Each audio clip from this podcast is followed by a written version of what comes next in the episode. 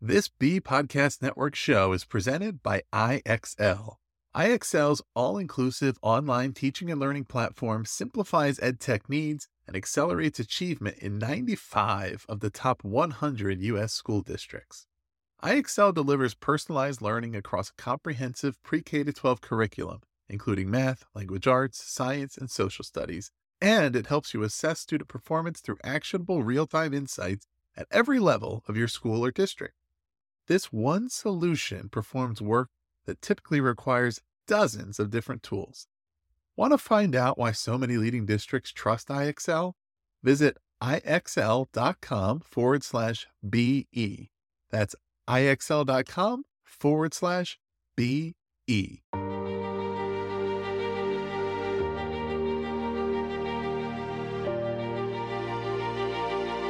Hi, and thanks for joining us. My name is Richard Gerver.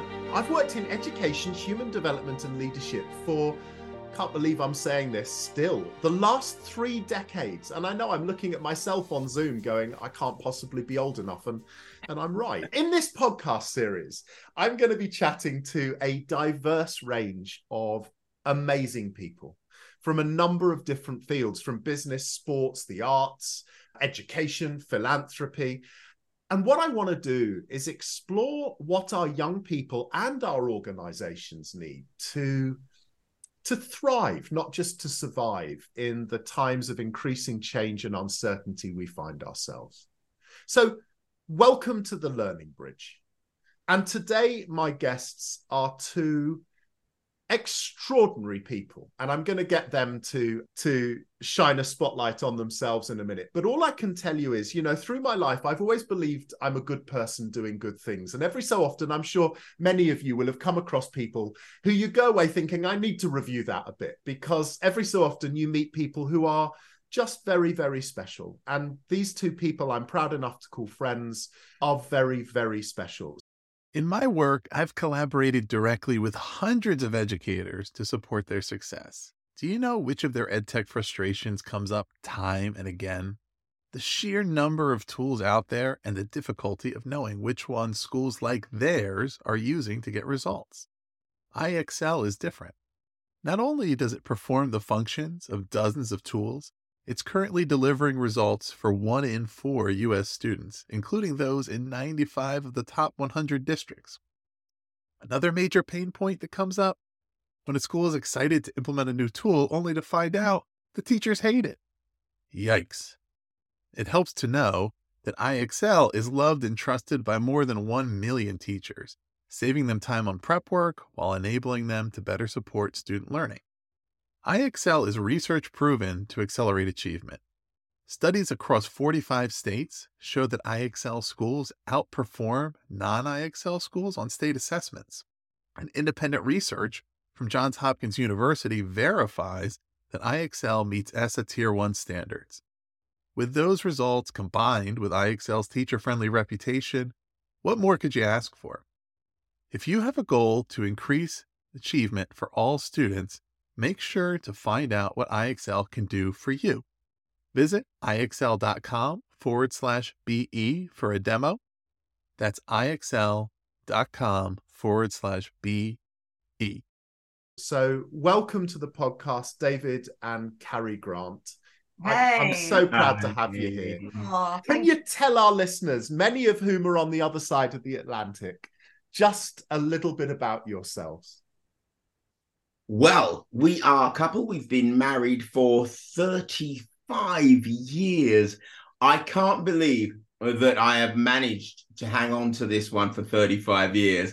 We have three, four children, three of whom are diagnosed on the autism spectrum, all of whom are neurodivergent. And it's been an education for us. We've felt that we've discovered, rather, that as a result of this, we've had to constantly learn.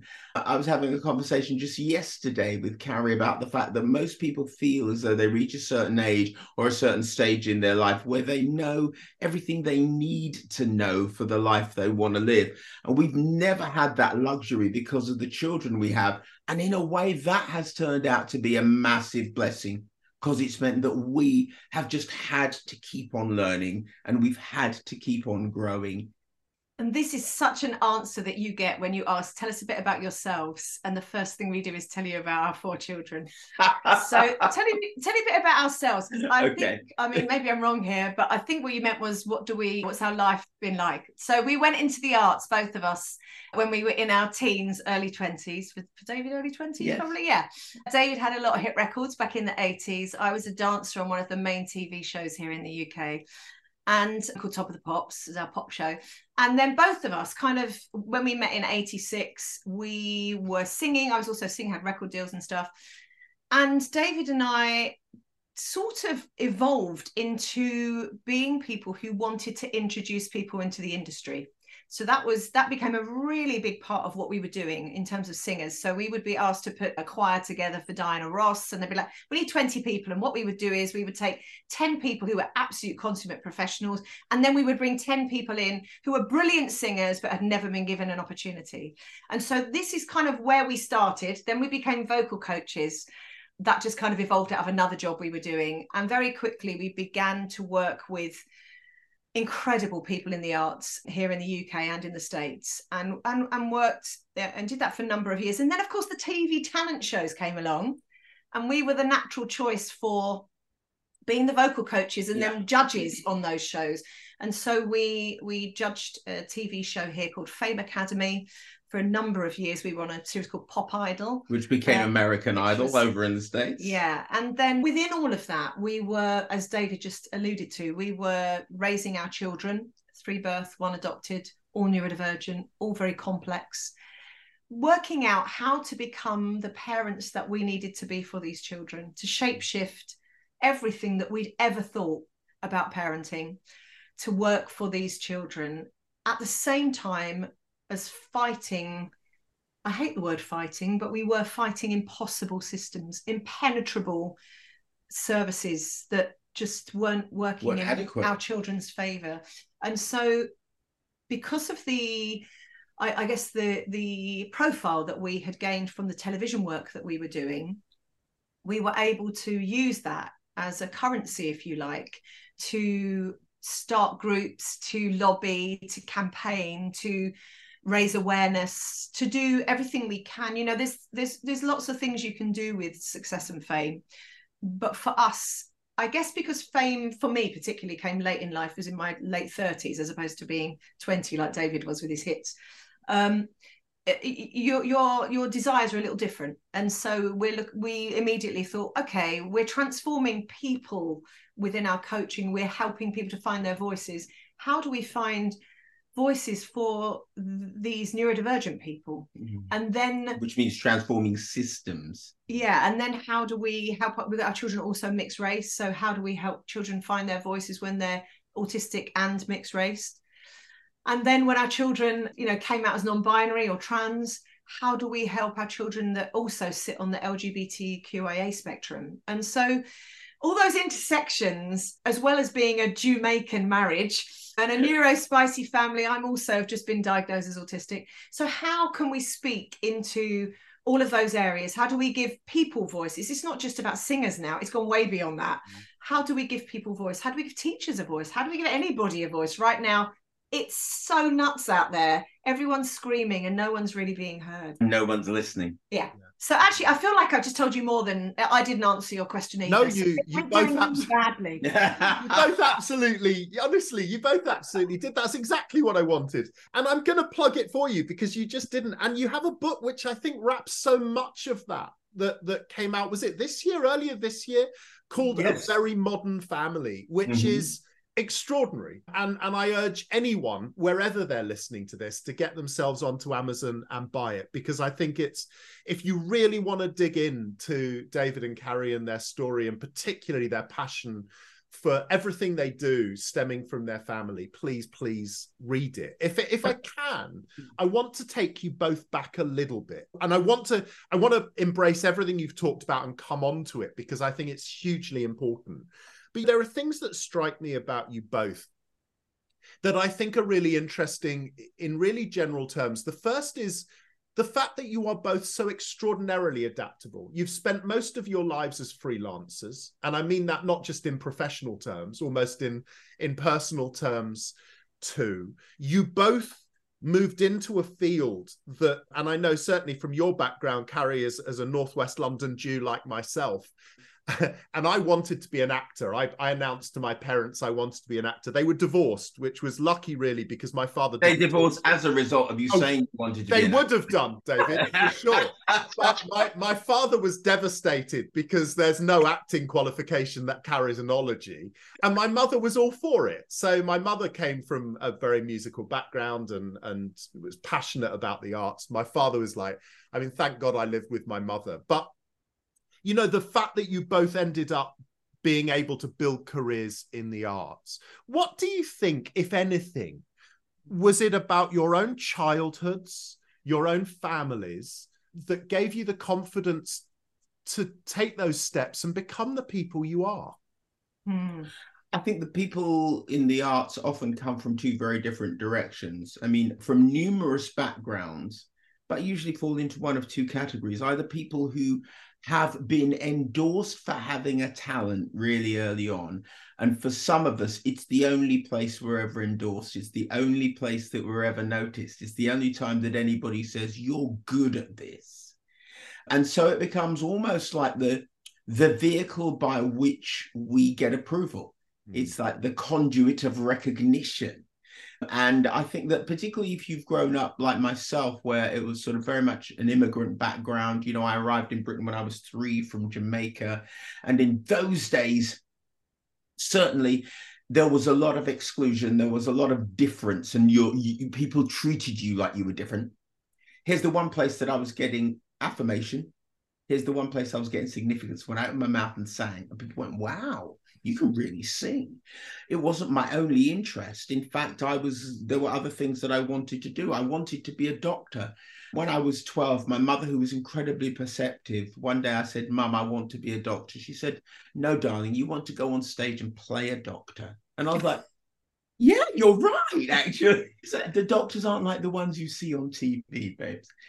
It's like, you know so and and she was absolutely right. I wanted to perform. And I, I think that actually that's what drove me the desire to have my voice heard. Mm. because i think that even though it wasn't just my singing voice it was that i had opinions that i wanted to express. I had views that i wanted to share. I felt i had things i wanted to say. And and and music was my absolute passion but more than that, I discovered when I when I made music, people started listening to it, that my passion was also communicating. I really wanted to share with people, which is why I suppose that's another reason why some other people go in, not just because it's the thing they feel they're best at, mm. but because they really feel like I've got something I want to share. And, and even if only even if five people want to hear it, even if I've got an audience of 10 people that want to come and watch me sing, dance, act, whatever I've got to let it out. It's it's it's like the noun and the verb thing. Some things you can do, some things are an expression of who you are. And if they're an expression of who you are, you can walk away from them, but you'll keep coming back to them. And that's what it was with me and music. But Carrie, I think it was slightly different because Carrie was trained. I, I, kind of like, I didn't have any money in those days. We didn't have it. We were a poor family. So I kind of started off by just just doing it, just joining groups. Carrie, on the other hand. Well, yeah, I trained, but I would say similarly in in in what David has said, I, I think for me, I needed to survive my childhood. It was full of violence and all kinds of rubbish going on. And so for me, coming into the industry at the age of 16, I was like, I just need to earn my own money, get my own property. I want recognition. I want to matter somewhere. I want to be somebody.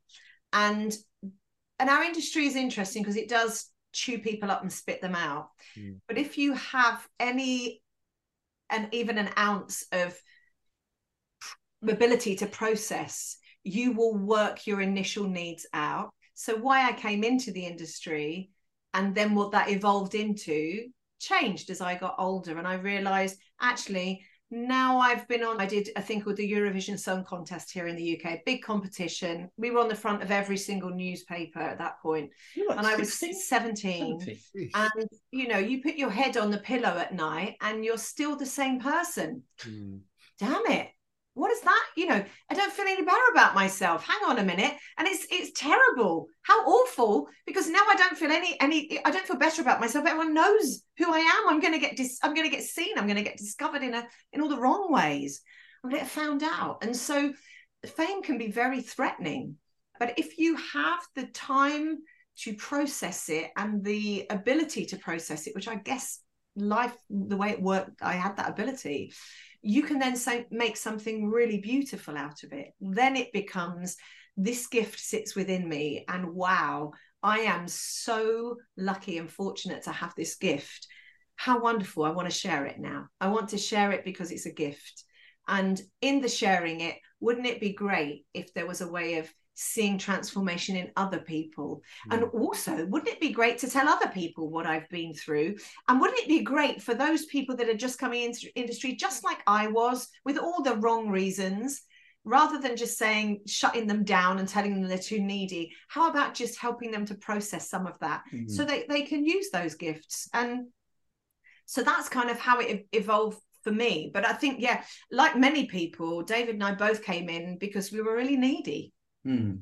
And it's interesting. It, it, it, there's an evolution of gift, I think, and there's an evolution of gifting, and it really takes time. That it, moves from if I give you this gift, you're going to like me, mm. to I like you, so I want to give you this gift. It's a completely different mindset. It's look, it's like saying at the stage of life that we're at, it's like saying, look, we have something we want to share. Mm I can't I can't make you take it, but here it is. It's also, I mean, as you're both talking, it's really interesting because something that your your entire lives have radiated around this the, the idea of love is, is really interesting to me here. You've both come from very different kinds of backgrounds, but you keep talking about this thing about need. You know, for me, one of the things that always strikes me or struck me when I was an educator is the backgrounds our children bring with them to their education environment right? That that both of you have described very different backgrounds but you both would have walked into schools as students right? And and a lot of the time a lot of the people who were there to care and educate you wouldn't necessarily have known those things. No, um, no. what we were raised by though is we were both raised by mothers who were desperate for us to be approved of. Yeah so for different reasons you know and and i think being uh, uh, david can speak from that kind of immigrant experience. I think there is a slightly different experience to mine but mine was that i was the only child in my class of divorced parents and my mum was really like we're just as good as anybody else. You need to get out there and make sure everyone knows you're just as good as everybody else. David had the same kind of messaging we're just as good as everybody else yeah. just because the color of our skin. So yeah. um so going to school i think david and i were natural performers and natural people pleasers and now i realize now i've found out i'm autistic a natural masker so mm. there is that thing of fitting in at school and yes. we we kind of did well at school i think i don't know how that happened because mm. we're definitely both neurodivergent but we did manage to do well we both enjoyed school. For me, school was the only safe place that I went to. So yeah. for me, it was great. I was like going home was the problem. It was really not the school. I think maybe slightly different for you. Slightly different for me. And one one thing that I've learned, I've learned sort of in the interim between school and now, is is is what you just said, Richard, which is that people bring themselves to school. They bring their homes. They bring the you know the yelling parent they bring the demanding parent they bring the absent parent they bring the approving parent. And sometimes we look at a child and say that child's doing really well because they've gone from 60% to 65% that child isn't doing so well. They've gone from 10% to 40% and we just go well they're behind the other one not realizing that they've made a bigger journey mm. and that bigger journey is so much about where you come from and the environment that you come from and what you bring in with you. And also sorry you both talk in a way this thing about performance which is interesting is the need to be loved the need to be and you know part of that need to be loved is to give. Generosity is part of that right? Part of the reason why we we give is because it, it makes us feel better about we feel it, it's love the real issues for me, two things, and it, it resonates. One of the other people I've spoken to on this podcast, uh, a guy called Karthik Krishnan, came from a, a very traditional Indian background to to go on and achieve in his own way amazing things. But one of the things he talked a lot about was the power and importance to him of community finding his community and then being in a community of people that are lifted up and supported. And the other one is this sense of empowerment. And i wonder carrie you talked about this thing about how how we succeeded at school. I think to an extent sometimes it, it's this sense that you are empowered and you have to be you have to be responsible for that. I think that's i don't know if i'm putting word but it's that thing about that lesson you learn you know i in many ways i think you and i carrie had very scarily similar backgrounds. Both came from the same neck of the in fact we probably knew each other as children who knew? But anyway i think it's that that sense of that sense of of very early on, although you can't be eloquent about it as a child, it's knowing that the way you get on is you have to grasp it and do it. You have to. Yes. Yeah.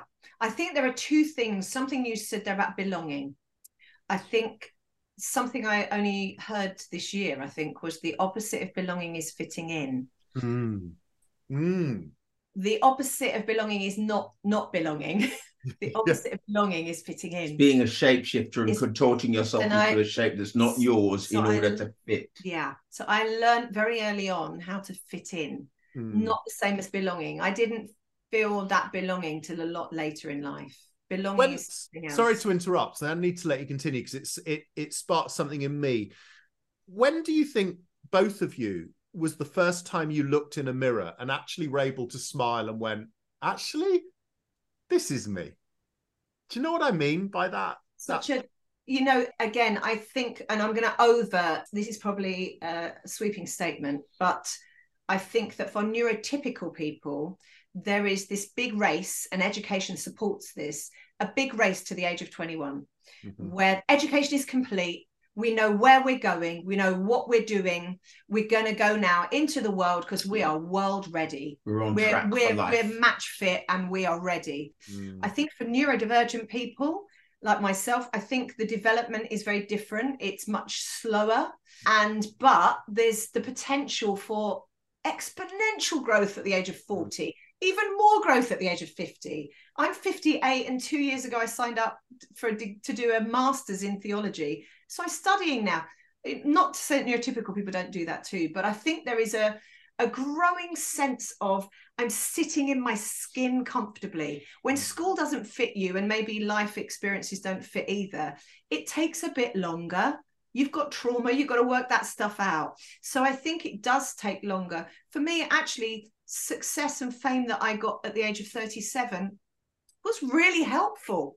I, I most people will say, oh, fame never helps you. I disagree fame really helped me. It meant that people would come and just talk to me because they'd seen me on the telly. I thought, I love this. I really love people. So this is wonderful. This has really helped me socially in a way that I might just uh, t- to be more more socially comfortable. So I think that's this. I think the process of growth and feeling comfortable in your own skin. I'm still working on that, you know. But you mentioned earlier about two things. You said belonging and empowerment. And the one thing I do want to say for my for all the things that were going on at home, my mum a hundred percent believed in me. Mm. As far as she was concerned, I was the most beautiful girl on earth. These these are not great values for later on I had to work some of this stuff out. But actually, you're the most beautiful girl out there and you're the best dancer.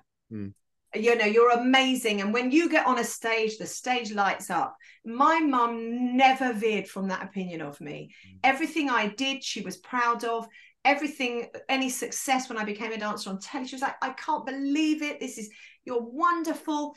And i didn't realize that people didn't grow up with that level of encouragement. My mm. mum always encouraged me. So mm. even though there was all this other crazy violence going on with boyfriends and dad and abuse and all kinds of stuff that really held me because my mum never changed her view of me. She always believed in me. She's like, you go out into the world and you take the world by storm because that's who you are.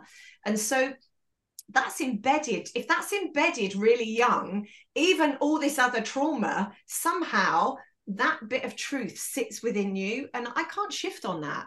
I do think I'm a lovely person. I think I'm a really good mum. If I sound boastful, I'm sorry, but I would rather think that than think of myself badly. I don't understand why we have to talk ourselves down. That doesn't mm. make sense to me. I wasn't brought up that way. I was taught to believe in these are your strengths, these are the things you need to work on. Those that's great. Yeah, there is a big difference, Richard, between thinking less of yourself and thinking of yourself less. There are two things that really strike me about the power of what you've just said, Carrie, and and you know thoughts from both of you really. The first is, and again, I, I I start by qualifying my ignorance. When I'm when you're talking about neurodiverse people, one of the things that really I find interesting about what you've just said in in actually a lot of the narrative you you just talked to is that I wonder if neurodivergent people are more honest about themselves that that actually there is a greater sense of real honesty less there's it, it's less cluttered less um, less fettered less i just wonder if if if that's a thing. And of course the other thing that i just want to come back to and reflect on is what you talked about and i think that david you talked about this too with your your mother is this idea of support. And one of the things that really worries me are those children that don't have a cheerleader and where does that cheerleading come from? But I just wonder if you could touch on, and, and please excuse my ignorance. And I, and I asked the question about neurodiversity in, in all honesty and ignorance. Do you think there is an honesty, which is actually an, an invisible weapon for neurodivergent people that we need to understand more?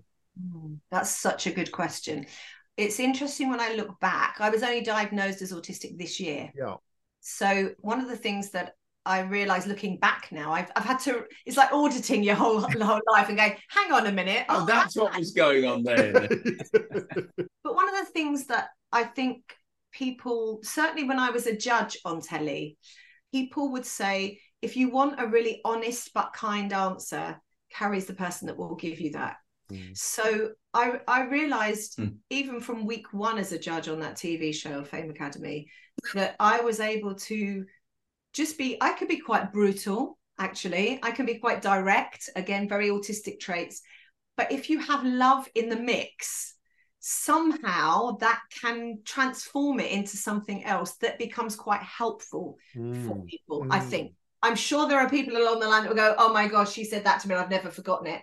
But I would never be personal. I would never say, I don't like the way you look or that. If I was going to say something, I would be really constructive, mm. really intricately constructive. No ad hominem attack. And just, mm. and, but I, I don't know. I, I, I find that so, I know where I stand when people are honest, kind and honest is so helpful. So yes, I think you're right. I think neurodivergent people probably uh, uh, and autistic people specifically can definitely but they definitely can be more honest sometimes brutally honest to the point of being painful though and i mm. think if you mix that with love and kindness that becomes something that is an amazing part of your armory that's a one, wonderful thing to take into the world i think having the kind of clarity of thinking sometimes that, that, that autistic people have about right and wrong it can make you more honest. It can also be, I think, easily diverted if you learn that that what you have to do to fit in is to be less honest. Mm. You know, mm. so you you got someone said, but that, that's not true. And Michael's going, but that, that, that isn't true what you said. That yeah, well, it is. And and them go, yeah, but because the fact of the matter is they think if you're not saying everything, then you're not being honest. Mm. And I think that that kind of brutal honesty can make people unpopular and feel excluded when actually what they're doing is telling the truth. And do you I think that's also, sorry, why a lot of neurodivergent people, as particularly I think as they reach a, a, an awareness, a maturation of awareness, actually struggle so much with their mental health because they're almost they're fighting against honesty. They're yeah. fighting against oh just God. being truthful. Yes. Yeah. I mean, there's nothing worse than when you're like for us fighting for our children to access services within school, mm. uh, helping to find what we would call in the UK reasonable adjustments, those things that you know will make a difference to your child. And a school tells you something that you know is a lie and they barefaced lie to you. I find that really difficult because. Mm I would rather someone say, I'm not being funny, but your child just isn't that important to us. Mm-hmm. We don't really care enough. So we're not, we can't be bothered. I'm sorry. We've got all, we're really stressed. Do it a, a nicer version of that. Yeah. We're really stressed. We've only got this amount of budget. The government haven't given us the right thing, way to do this, and therefore we can't help your child. That I can take Hmm. please don't say you're going to do it and then don't do it or make an excuse for not doing it when it's just your own laziness. Yeah. So th- those things are really difficult. Yeah that's the kind of stuff that will keep autistic people awake at four in the morning. Oh most, yeah. yeah for most neurodivergent people i've ever met a half truth is a whole lie. Yeah yeah, yeah, yeah, yeah, yeah. And and you know, I think back, I've worked with a number, a couple of people in professional sport, actually, one of whom was was diagnosed with autism not that long ago, and he used to get himself into terrible trouble on the field of play. And actually, he used to get himself into terrible trouble on the field of play anytime he perceived there was an injustice most of the time he was fine, right? Yes, and an offended could... sense of justice. It's exactly right. So he would, and it was a, a hugely rules based sport, right? So actually, you can understand why he would have felt very comfortable in that environment. Yeah, and the the times he and he could not restrain or control himself was when there was in as far as there was an absolute perception of the line being crossed, a rule being broken, and an injustice in that process. Yeah. And I always felt so terribly sad for him because nobody seemed to they just put it off as a behavior trait and actually just a sign of why this guy was off the rails rather than saying but actually you know what he's got a real profound sense of something really important there. it's a rightness isn't it? It's yeah. a sense of rightness. And and so you'll find certainly we found with with almost all the the sort of neurodivergent people that, that we interact with and there are loads of them that they'll get themselves into trouble on behalf of someone else who they feel is a victim of injustice. Wow. Wow. That's i mean that's extraordinary and i love that about them. But i think that's yeah. great. I mean something that i've tried really hard to to teach the kids with varying degrees of success is that that being honest means that everything you say has to be true. It doesn't mean that everything that's true has to be said. Mm, mm, mm. But and I, I also, that... and I love what you're both talking about this thing also about truth with love. Truth with love is a really interesting thing. And before we yes. came on, and I hope you don't, because this is going. I love the just the direction this is. But one of the things we talked about before we started recording was kind of our future, ch- you know, our children's generations, their future, their children's future. What we're perceiving, I think, as, as a real challenge and death of nuance in the world. And it keeps coming back to me to this thing about I'm I think I, I am very optimistic about the people our children are and the kind of human beings they could become and therefore the kind of world they could lead. Yeah. But the real interesting thing for me is how do we get them there? You know i i've been saying now for for a long time to the point where people are like oh richard stop already. I think that our children potentially could lead the next great renaissance the next great mm-hmm. explosion in culture and science and humanity i so agree. I so agree with that which is why i think that which is why it's all up for grabs at the moment which mm. is why everyone is like screaming and there's so many voices and we've lost grey. You know, grey is the yeah. loveliest colour. So for everything that you guys have just spoken about with autistic people, you kind of would think there's a rigidity of black and white thinking. Mm-hmm. I, I don't. For me, that's not the case. There's right and wrong, but grey in my, I love the grey. The grey is like that's the sweet spot.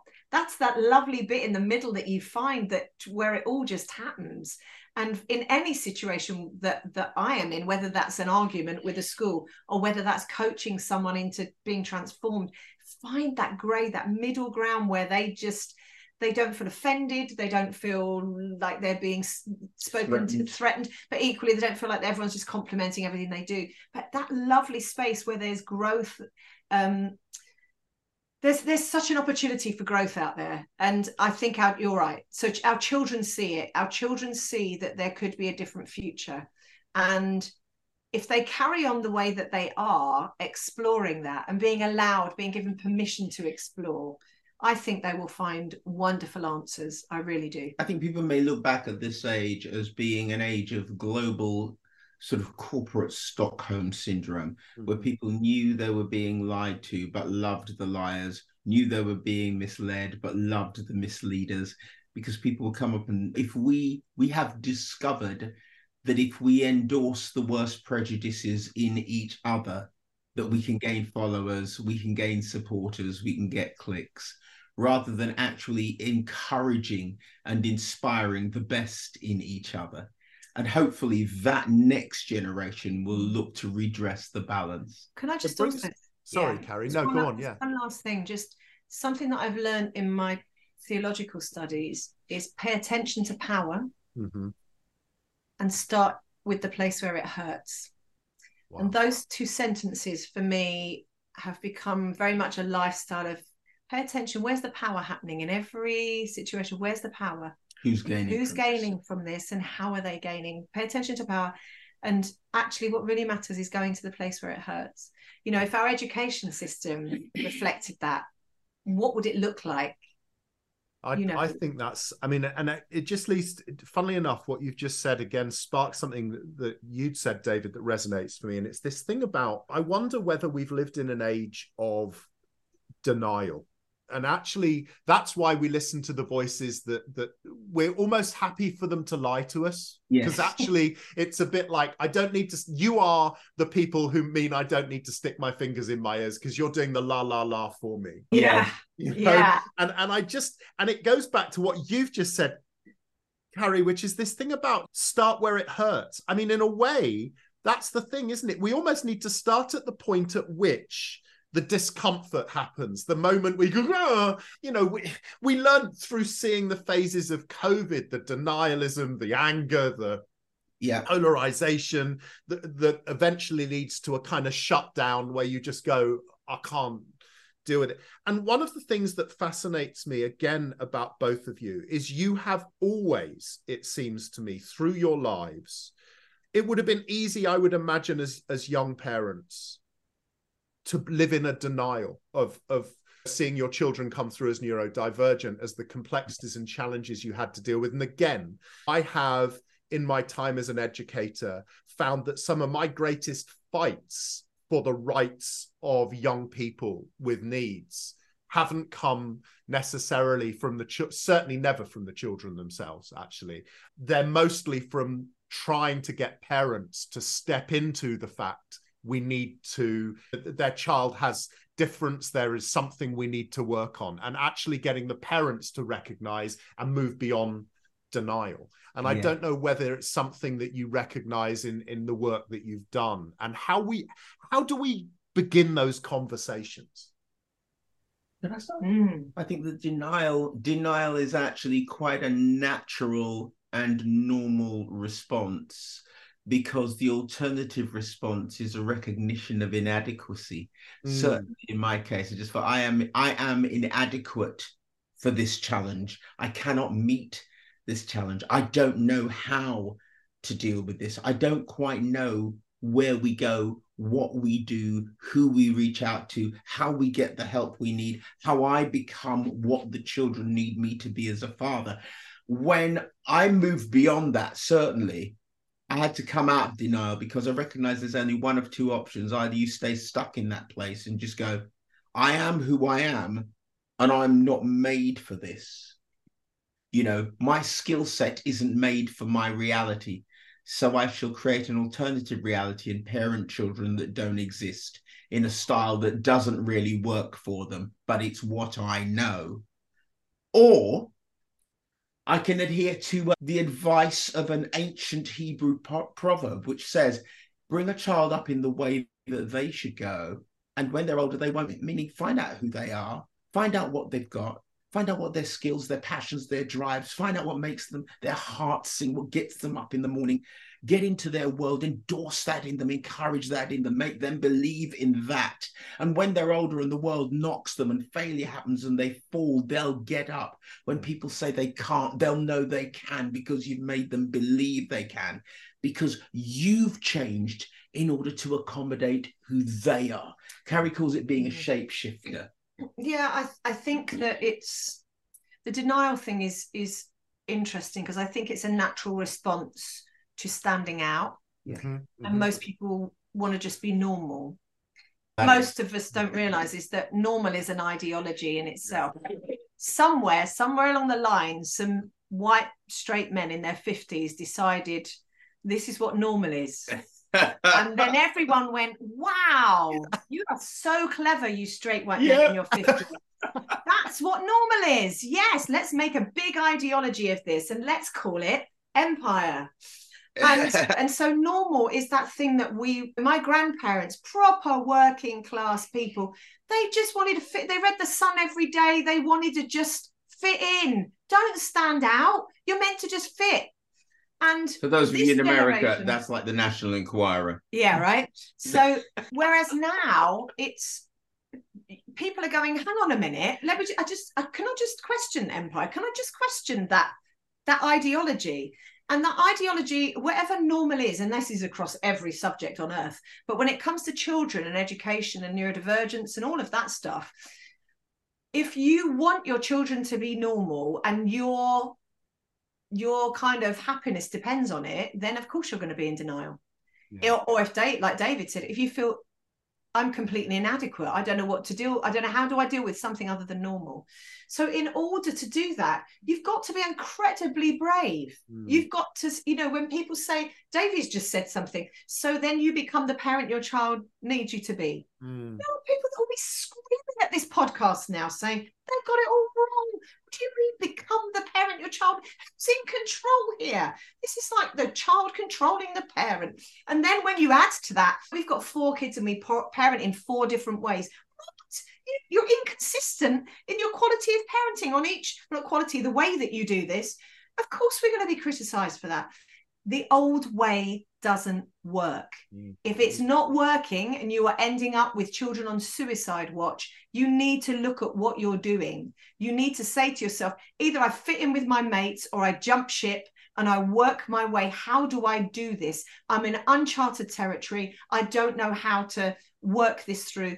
But you know, when you start listening on that deep, deep, spacious silent place of listening, you begin to feel what your children need. You begin to hear what your children need. You begin to perceive what they need. And then you you get your autonomy back as a parent because you lose all your autonomy if you're trying to parent in a normal way anyway they're never going to do it they're just going to become demand avoidant and hate you so once you begin to do that deep deep listening to children and you are responding and then it's like a dance. You're going backwards and forwards. Where are you at? Where am i? How do i support that? How do i you like a shepherd you like knock them to the side you knock them you know there's a little bit of kind of yeah okay babe yeah i know you want to go right but I think that let's have a little just think about you don't have to go left, but let's just have a little look at what center might look like. And so it's a different way of parenting. It it's is. completely different. It's mm. everything is the opposite of how David and I were parented. Yes. Mm. That, what... And so to do that, it's easy. It's sometimes easier to deny. Which is why you're asking why do people? Sorry, David. why do people deny? Because they cannot face the change that the, the discomfort. It's only for me. I realized it very early on. I needed to jump ship. For David, he needed to become so uncomfortable in that old way of doing it that that discomfort was so painful. It was more painful than changing and that's what caused David to to change. You talk about that. Yeah, Carrie jumped ship. I've tied myself to the mast, singing "Nearer, My God, to Thee" as it disappeared beneath the waves of the iceberg marked neurodivergence that the ship had hit. I was not abandoning my post, and just didn't work. And and my philosophy was, if it's not working, it's because Try I'm harder. not doing it hard enough. Yeah not being strict enough with it. I'm not being direct enough with it. And you know, no, it wasn't working because these weren't the children that this was going to work with. Mm. One of the great things that you you are one of the countries and most advanced and revered educators. And the reason is because you, I believe, among many things, you have found ways of reaching into the children that you're educating finding out how they learn. If somebody doesn't learn the way you teach, you have to teach the way they learn. Otherwise, they'll be frustrated and you'll be frustrated. It's the same with raising the kids, which is why in our book we've got loads about this and loads of strategies Not saying do it this way, do it that way, but if your child is like this, here are some ideas. If they're like this, here are some ideas. And this has long term implications, Richard, because, you know, we have certainly at the moment in, in the developed world, the global north, an epidemic of mental health challenges among young people. You know, even in Japan, they have a group of people called the Hikikomori. They lock themselves in their room. They interact with the world through social media, through screens. They order their food in. They never leave. They cannot interface with the world. And we have more and more an equivalent of that all over the developed world. Why? Well, because people are told that if you acquire this, this qualification, these jobs, this amount of money, this amount of property, you will be happy. And actually, happiness, when people say, I just want my child to be happy, we, we've abandoned that. We want our children to be whole. Mm. because nobody is happy all the time. But if you are whole, you will know how to navigate the storms of unhappiness to arrive at a harbor of happiness. God, I just honestly, you two have blown me away. And and just to to kind of start to wrap this, one of the things that strikes me is we are living in this really interesting time of history, a cusp where post whatever you want to label it post industrialism whatever you want to call it right? We've lived in a world where this myth of efficiency if you find efficiency and you find stability and you find certainty your life will be cookies and cocoa right yeah and and that's what we were always taught all of us we were all taught yeah. that and and to an extent the education system as it still stands today is predicated on that. We are living in a world now, and I don't think humanity's ever changed, but I think the environment in which we exist has, which means this has all been exposed far more now. And I think that the point is we're now living in a world where none of that's true. You know, one of the reasons I think we see a rise in populism in the world is because people were made the promise of certainty. So they yeah. did what they were told, they got as efficient as possible. And they woke up one morning and they didn't have a job, they didn't have a pension, they didn't have security, they didn't have a home, and they became angry. And then the freesias of of of of populism become the voice that that allow those people to go oh okay so they're to blame. Right okay. Yes. okay as long as i can be angry as long as i can be angry i can make sense of it. So you know what we're talking about. yeah exactly right? And and then oh if i can be angry at them that makes everything okay. I can blame them. And i think you know what you're talking about and i think what's really interesting for me is whether it's neurodiversity whether it's your own stories and your own existences. What we're dealing with here is is actually the truth. And the truth is the world is is post certain there is no certainty anymore right? Yeah. and this idea of being able to learn, being able to reconfigure, live in the grey is exactly the point, Carrie. I love that. Although my, I'm going grey, and I love the fact I can embrace gone. Exactly, David. I mean, I didn't like to say anything, but the fact that we like before we had kids. I had hair, you had hair, everything was different. But I think for me, this is the great dichotomy within the education debate and beyond it, and actually within leadership, because I think in so many ways you both eloquently talked about not just education, but leadership. It's about emotional intelligence. It's mm-hmm. not about saying we have to factory farm the people who work with us, work for us, the ones we're educating. What we know is emotional intelligence is the core of everything, actually, whether it's education, whether it's leadership, whatever it is. And I, think what you've both done so powerfully in our episode today is is speak to that. And and all i can do is say thank you for for being you for being the extraordinary human beings you are and for taking the time to speak to me today. Um mm. thank you. Can i just say there's lots of us? People yeah. like oh. you richard. People like us. There are loads of us out there. Don't let anyone make you think that your magic is worth nothing there are yeah. loads of us. And if you could do a head count, because we, a lot of the time it's under the radar, if you could do a head count of the people that are out there using their magic, there's, there's a whole lot more of us than we realize. Oh, God, what a message to finish on. Can I ask you one final question? Simple, just a, if people want to know more about you, and you are remarkable, both of you. How can they connect? How can they find out more about your work? I guess through our website, carrieanddavidgrant.co.uk. Oh, no, no. Carrie C A R R I E rather yeah, than like Y. Um, yeah, and then just on our socials, I'm Carrie Grant One or Carrie Grant Says on Instagram, and David is David Grant Says on Twitter, and David Grant Says underscore on Instagram. Brilliant. Message us. We love messaging Message back. Us, we love please, absolutely. You know, and like Carrie said, one of the wonderful things about social media is the world is connected, and if you connect with like-minded people of goodwill. It becomes the antidote to the Stockholm syndrome of the naysayers and the liars. We have an opportunity, I believe, to be part of preparing the ground for the next generation. You know, society flourishes when people p- plant trees they'll never sit beneath the shade of. Let's plant some trees. Legacy. Thank you. Yeah. Thank you so much to both of you. Thank you for everyone that's listened to us today. If you'd like to find out more, please check out my website, richardgerver.com, and subscribe to this podcast. That's going to really help so that you don't miss any future episodes. And I guess until next time, here's to the future. Thank you.